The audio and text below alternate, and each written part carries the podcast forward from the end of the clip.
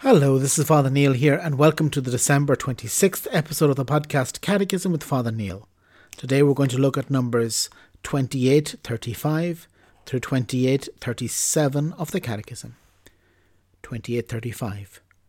This petition, with the responsibility it involves, also applies to another hunger, from which men are perish- perishing. Man does not live on bread alone, but by every word that proceeds from the mouth of God. This is by the word he speaks and the spirit he breathes forth. Christians must make every effort to proclaim the good news to the poor. There is a famine on earth, not a famine of bread, not a thirst for water, but of hearing the word of the Lord. For this reason, the specifically Christian sense of this fourth petition concerns the bread of life, the Word of God accepted in faith, the body of Christ accepted in the Eucharist.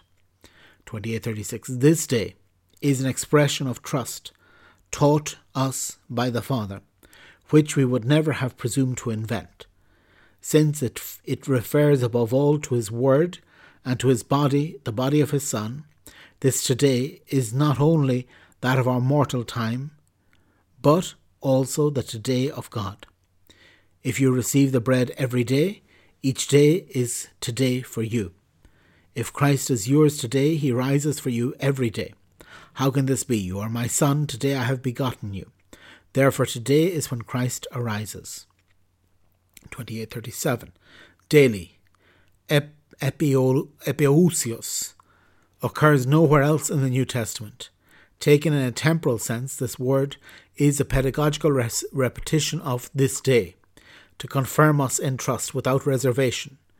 Taken in the qualitative sense, it signifies that it is necessary for life, and more broadly, every good thing, sufficient for subsistence, literally epiousios, super essential.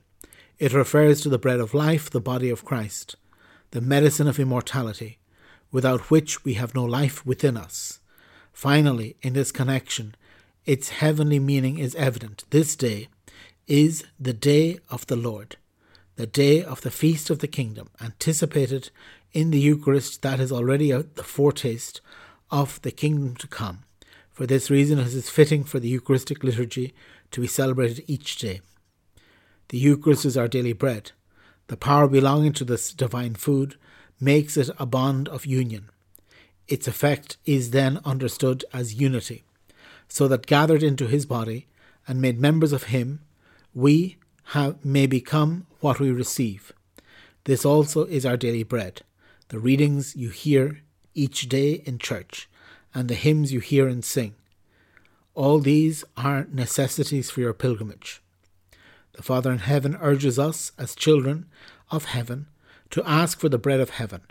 Christ himself is the bread, who sown in the Virgin, raised up in faith in the flesh, need, kneaded in the passion, baked in the oven of the tomb, reserved in churches, brought to altars, furnishes for the faithful, each day with food from heaven.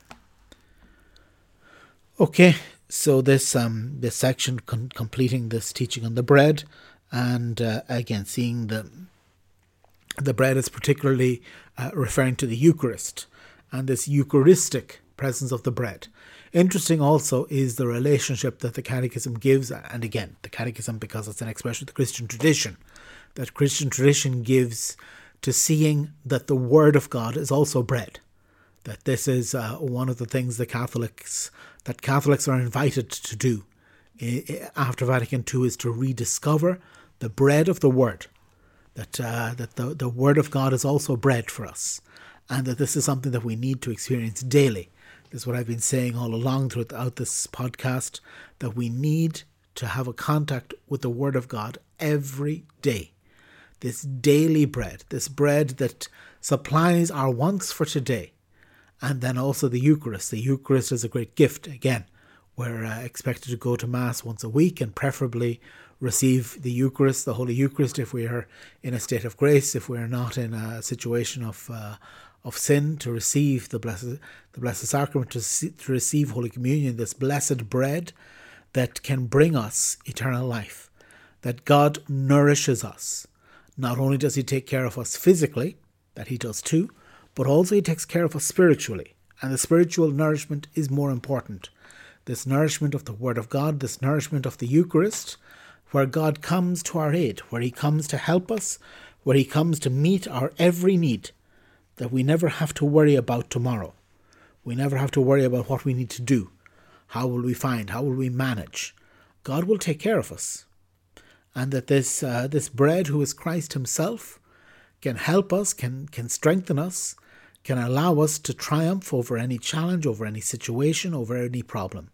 So today, as we uh, meditate on these words, let us uh, give thanks to the Lord for this bread that He has revealed to us, for this daily nourishment that He gives to us, and let us approach it more seriously, no matter what our situation is, whether we go to Mass every day, whether we go to Mass once a week, whether we read the Bible occasionally every day, to see that the, that the invitation for us is to have contact with God daily.